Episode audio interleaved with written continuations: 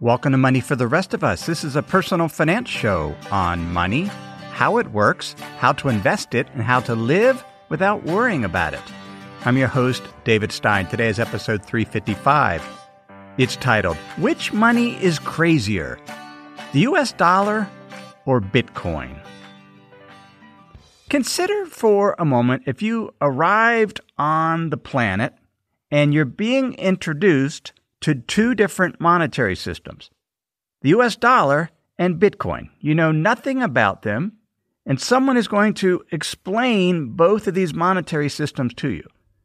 So you can decide which is better or which is more absurd.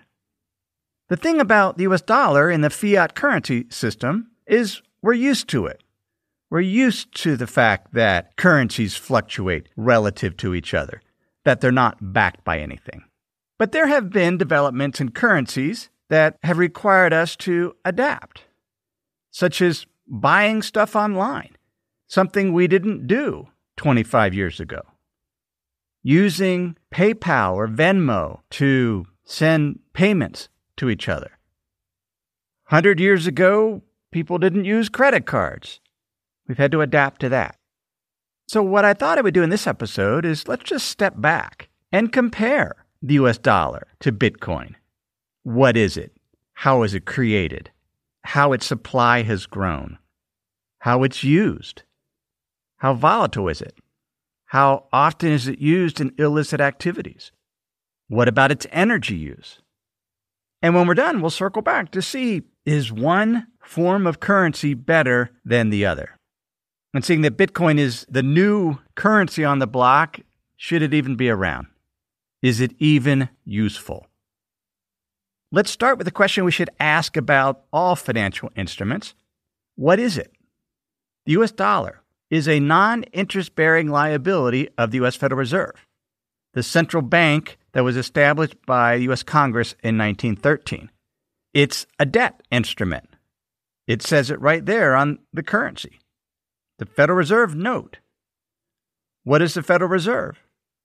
It's a financial institution that's at the heart of the US dollar system. The Federal Reserve has assets of over $8 trillion and liabilities of about $8 trillion, including $2.2 trillion of this currency in circulation. The Federal Reserve only has $50 billion in capital, so it is highly, highly leveraged. The paper bills and coins are just one aspect of the dollar. Most of the dollars are digital cash stored at financial institutions. One of the roles of the Federal Reserve, in conjunction with the banking system, is to make sure there is no double spending so that an individual doesn't write a bad check, write a check and there's insufficient funds. The US dollar monetary system is a proof of stake system where you have the Federal Reserve and 12 regional Federal Reserve banks. Those regional banks are owned by commercial banks. They have stock in those Federal Reserve banks. And those Federal Reserve banks are set up like private corporations. Ultimately, the control rests with the Board of Governors of the Federal Reserve. What is Bitcoin? It's a peer to peer version of digital cash with the transactions and ownership stored on a non centralized public ledger. The concept is based on a nine page white paper by Satoshi Nakamoto, who released that paper in 2008. Bitcoin is a proof of work system. So there isn't these big financial entities that have a stake in the system. It's distributed. And in order to confirm there isn't double spending of Bitcoin, there are verifiers of all transactions, known as miners, and that public ledger is available on all these servers run by miners. Anyone can download that ledger, and it has all the transactions that have occurred with Bitcoin since its inception. How much money is outstanding in each of these monetary systems? There's 18.8 million Bitcoin, and there are 21 trillion dollars, significantly more dollars than Bitcoin. how are dollars created? The currency itself is created when one of these 12 Federal Reserve banks requests from the Central Federal Reserve Bank currency for notes. And those Federal Reserve banks have to put up collateral to back the notes. Originally, that collateral was gold. Now, the collateral can be any asset held by a Federal Reserve Bank. For example, the Kansas City Federal Reserve Bank at year end 2020 had $55 billion of Federal Reserve notes on its balance sheet. Those needed to be backed by collateral. Kansas City Federal Reserve only had 300 million in gold certificates. 78 billion of its 118 billion in assets are US Treasury securities. So effectively the collateral for the Federal Reserve notes that the Kansas City Federal Reserve Bank has is backed by US Treasury securities. So it is debt, the reserve note backed by debt U.S. government bonds. The currency is created by the Federal Reserve at the request of the Federal Reserve member banks. Currency is also created digitally, foremost by commercial bank lending. When a commercial bank makes a loan, it creates a receivable and a deposit in the account of the borrower. That accounting act leads to the creation of new dollars. Another way dollars are created is through quantitative easing, where the U.S. Federal Reserve purchases Treasury securities and other bonds from member banks, and that creates reserves, money in the financial system, and that money flows out into the economy as the U.S. government runs a budget deficit. Federal Reserve purchases in conjunction with government budget deficits leads to new money being created and flowing into the economy. Now, that's just how it works currently. The current system for the US dollar has been in place for 50 years. The rules that are followed, we'll call it a protocol since that's the term used for cryptocurrency.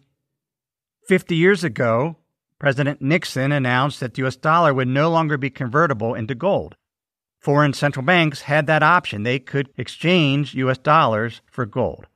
That system had been in place since 1945. The system from 1945 to 1971 was put in place after World War II, where countries agreed to keep their currencies fixed relative to the dollar, and the dollar's value was fixed relative to gold with the fixed price of $35 per ounce of gold. And then there were earlier rule changes. In 1934, Congress passed a law signed by President Roosevelt that individuals and businesses in the U.S. could no longer hold monetary gold. That was illegal, and they could no longer redeem dollars to get gold. That was a major change. In the terms of cryptocurrency, we could call that a hard fork. A soft fork is just an update to the rules, but the currency exists continues. A hard fork is where there's an adjustment to the rules and it's significant enough that it impacts the currency. Sometimes a new currency is created. In this case, gold no longer became interchangeable with the dollar. It was an entirely new regime for the dollar because it wasn't convertible anymore. In addition, the fixed rate of the dollar went from $20.67 per ounce gold to $35 per ounce a significant depreciation of the dollar. So, those are how dollars are created. Bitcoin is created automatically as part of the Bitcoin protocol. These miners, these verifiers of transactions, get rewards for verifying it. It's a proof of work. They solve a mathematical equation or algorithm as part of the verifying of the transactions. Every 10 minutes, there's a block of transactions that are verified. Whoever's able to solve this mathematical equation and verifies the transactions first earns a reward of 6.25 Bitcoin plus transaction fees. That reward is cut in half every 210,000 blocks. So, about every four years, the reward is cut in half. Now, there's also been forks, hard forks for Bitcoin, where a new type of Bitcoin was created. And these forks occur because some miners want to change the rules. And if the rules are changed and enough miners follow and start verifying transactions with the new coin, then potentially a new Bitcoin can be created. And Bitcoin Cash and Bitcoin Gold are the most prominent hard forks that occurred back in 2017. How much has the money supply grown? The US dollar versus Bitcoin. In August 2018, there were 17.3 million Bitcoin. August of 2021, 18.8 million Bitcoin, a total increase of 9% in three years. There is a cap to the number of Bitcoin outstanding 21 million. We're close to 19 million Bitcoin. There will only be 2 million more Bitcoin created as part of this mining process. And that's why there's this halving of the reward about every four years. At this rate, with this constant halving, it will take 120 years before there is no more Bitcoin created. At that point, miners would just receive the transaction fee for verifying the transactions. So the growth rate in Bitcoin will slow over time. Meanwhile, the US dollar has gone from 14.5 trillion outstanding as measured by M2 back in August 2018 to 20.5 trillion dollars today. That's a 45% increase in 3 years. There is an unlimited supply of US dollars. The more banks lend, the more quantitative easing that is done, the more dollars there are. That was not always the case. When there was a gold standard, the supply of dollars was tied to the amount of gold available. Now there's an unlimited supply. One reason the supply of dollars needs to continually increase is because there needs to be sufficient money for the supply of goods and services outstanding. One reason there needs to be more and more money is the dollar is only divisible by 100. Its smallest unit is the penny, 100 pennies per dollar. And so we need more and more dollars in order to buy these goods and services as the population grows and there's more to buy. Unfortunately, the supply of dollars is increasing more than the supply of goods and services, and that's what leads to inflation. There's a guide on the Money for the Rest of Us website titled A Complete Guide to Understanding and Protecting Against Inflation, and you can check that out to learn more about what causes inflation. But that differs from Bitcoin. A single Bitcoin is made up of 100 million units called Satoshis which means Bitcoin can be divided into units as small as 0.0000001 Bitcoin. You can make very, very small micropayments of Bitcoins because it's so divisible. It's opposite the US dollar. Each Bitcoin over time buys more and more goods and services, and the Bitcoin can be divided into ever smaller amounts whereas each US dollar buys fewer and fewer goods and services over time. That means Bitcoin is deflationary because prices of goods and services are going down relative to Bitcoin, whereas US dollar is inflationary as the price of goods and services go up when priced in dollars. Let's look at payments and transactions. I mentioned earlier this year that I bought a watch with Bitcoin. It took 10 minutes for the transaction to be confirmed, for that Bitcoin transfer from me to the jeweler to be added to the blockchain. That blockchain is called Layer 1. That's the main architecture or ledger of the Bitcoin financial system. For the US dollar, layer 1 is cash, the ability to use currency. But also, layer 1 is writing a check. How long does it take for a check to settle? at least a day. I don't know if this jeweler would have taken a check, but if they did, they would have actually used a layer 2 service to confirm that I wasn't writing bad checks. Layer 1 of the US dollar financial system, it's actually slower than Bitcoin. It takes a number of hours, if not a day, for a wire transfer to settle. It takes a day for a check to settle, whereas it takes 10 minutes for a Bitcoin transaction to settle. Because dollar transfers are so slow, there are layer two systems to facilitate transactions Visa, MasterCard, American Express. Bitcoin also has layer two. It's called the Lightning Network.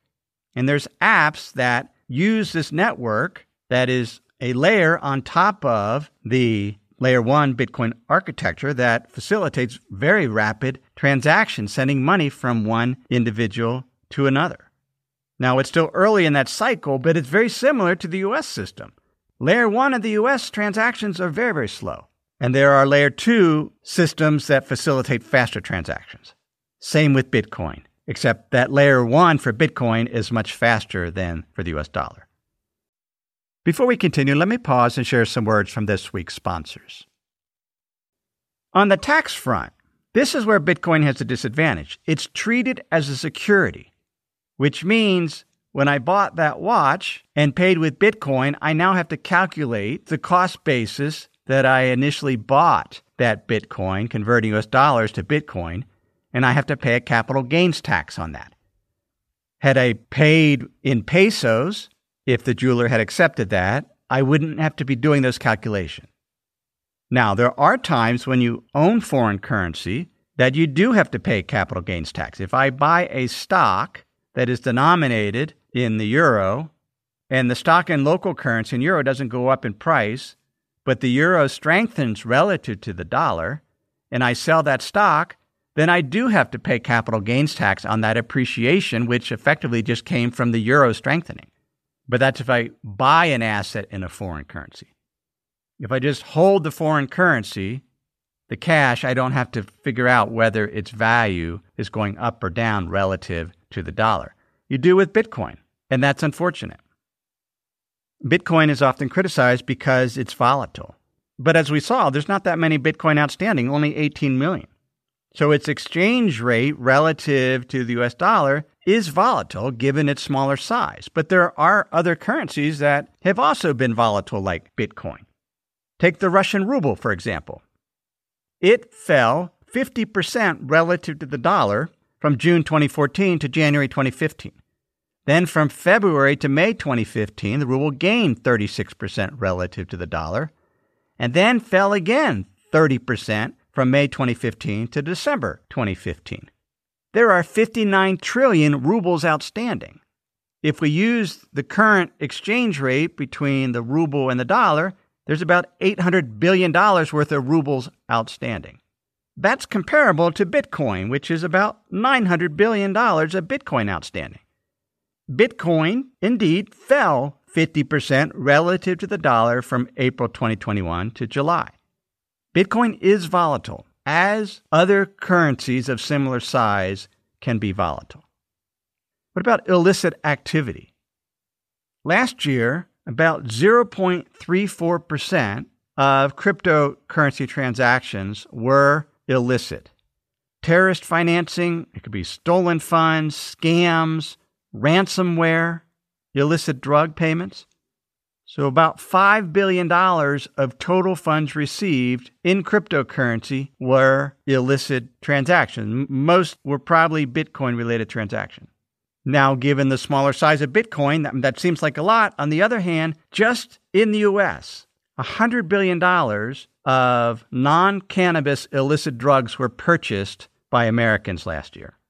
So the scale of illicit activity, the absolute dollar amount of illicit activity dwarfs what occurs with cryptocurrencies. A very small percentage of cryptocurrency is used for illicit activities. Now, there will be more regulations for Bitcoin in order to crack down on the illicit use of Bitcoin, just like there has been regulation to control the illicit use of the US dollar a lot of reporting functions related to moving larger sums of US dollar. Looking at anonymity, there is some an- anonymity for Bitcoin. Only the public keys are available on the ledger. The private keys are hidden. It's difficult to identify who owns specific Bitcoin, but it can be done. So, using Bitcoin because you believe there's anonymity there doesn't necessarily hold water because it's going to be more regulated. Using a digital dollar, there is very little anonymity. It's always known who sent that because that's done within the proof of stake financial system. But in making a micropayment with US currency, the paper dollar bill, the Federal Reserve note, there can be some anonymity there, at least for smaller transactions. Let's consider energy use. A proof of work system that we see for Bitcoin is not energy efficient. It will use more energy than a comparable proof of stake.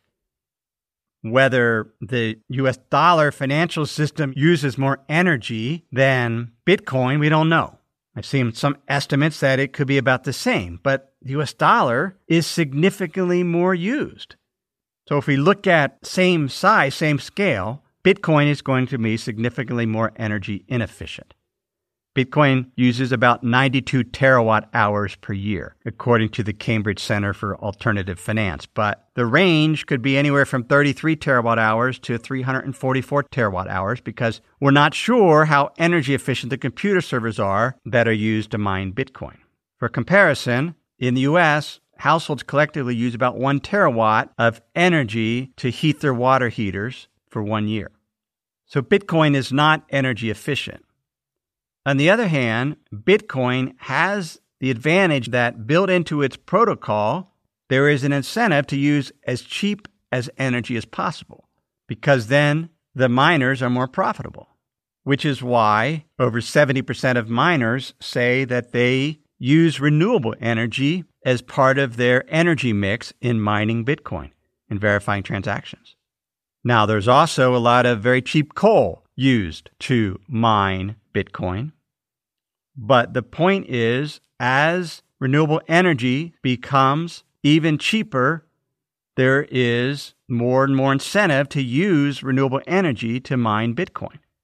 Right now, for example, 8% of all Bitcoin have been mined using the volcanoes and natural springs in Iceland, energy from that. That trend will continue. But no doubt, Bitcoin is at this point much more energy intensive than the US dollar. In summary, then, here we have these two currencies the US dollar and Bitcoin. Both are backed by nothing. Both have seen their protocols or rules change over time. The US dollar is legal tender in nine countries, including Ecuador and El Salvador. 17 countries still peg their currency to the dollar. Legal tender means that the holder of the dollar, where it's legal tender, can use it to pay debts, to pay taxes. Only El Salvador has made Bitcoin legal tender just recently. Because Bitcoin is not legal tender in the US, it's considered a security that makes it much less tax efficient.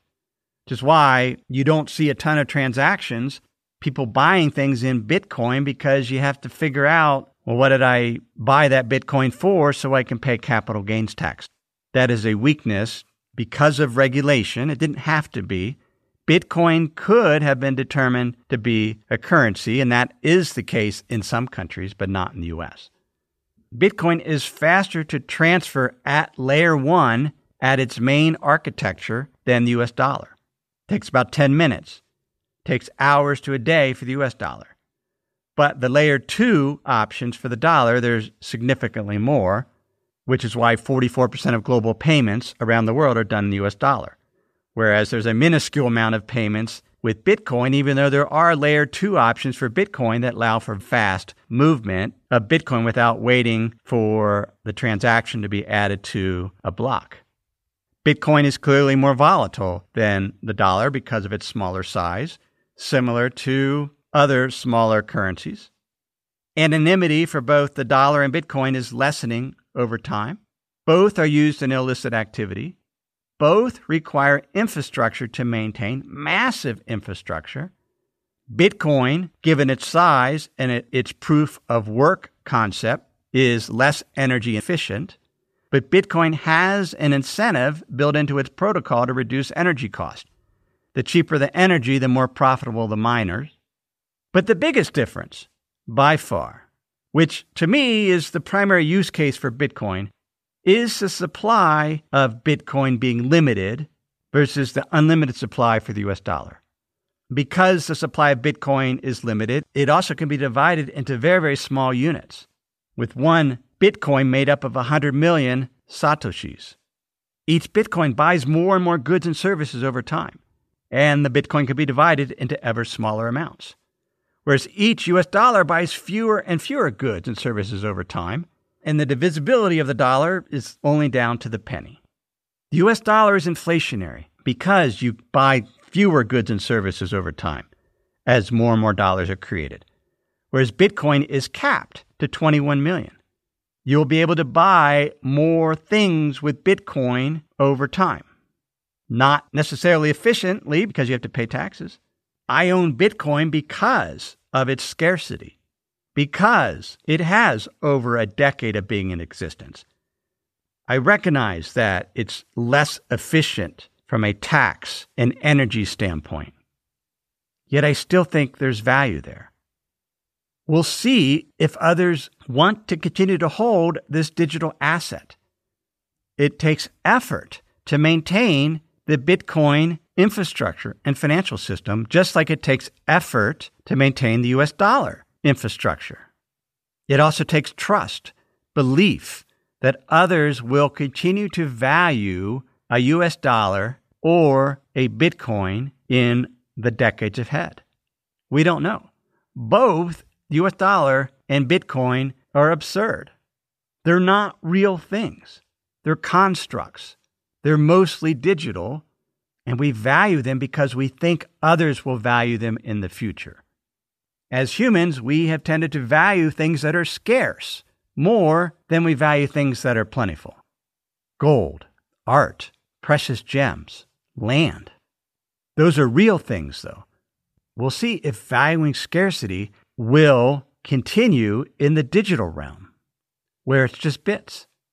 The dollar has been valued, it's mostly digital, for over 50 years, even as the supply has been increasing. Will that continue for Bitcoin, where the supply is not increasing by any means at the same rate as US dollar, and the supply in Bitcoin is capped? That's our apples to apples comparison of the US dollar versus Bitcoin. Both absurd. US dollar better in some aspects, Bitcoin better in others. We'll see how it turns out. That's episode 355. Thanks for listening to the episode. In addition to the free podcast, there are some additional ways I can help you with your investing. First, consider signing up for my weekly Insider's Guide email. This email not only introduces that week's podcast and links, but also includes a well thought out essay on money, investing, and the economy to help you become a better investor. Another way I would love to help you is if you become a member of Money for the Rest of Us Plus. Plus membership gets you access to portfolio building tools, education, and a community to help strengthen your investment skills, to generate more wealth over time because you'll be able to focus more on the critical drivers of investment returns and minimize mistakes. We'd love to have you as a member. Please sign up for the Insider's Guide and check out Money for the Rest of Us Plus at moneyfortherestofus.com. Everything I've shared with you in this episode has been for general education. I've not considered your specific risk situation. I've not provided investment advice. This is simply general education on money investing in the economy. Have a great week.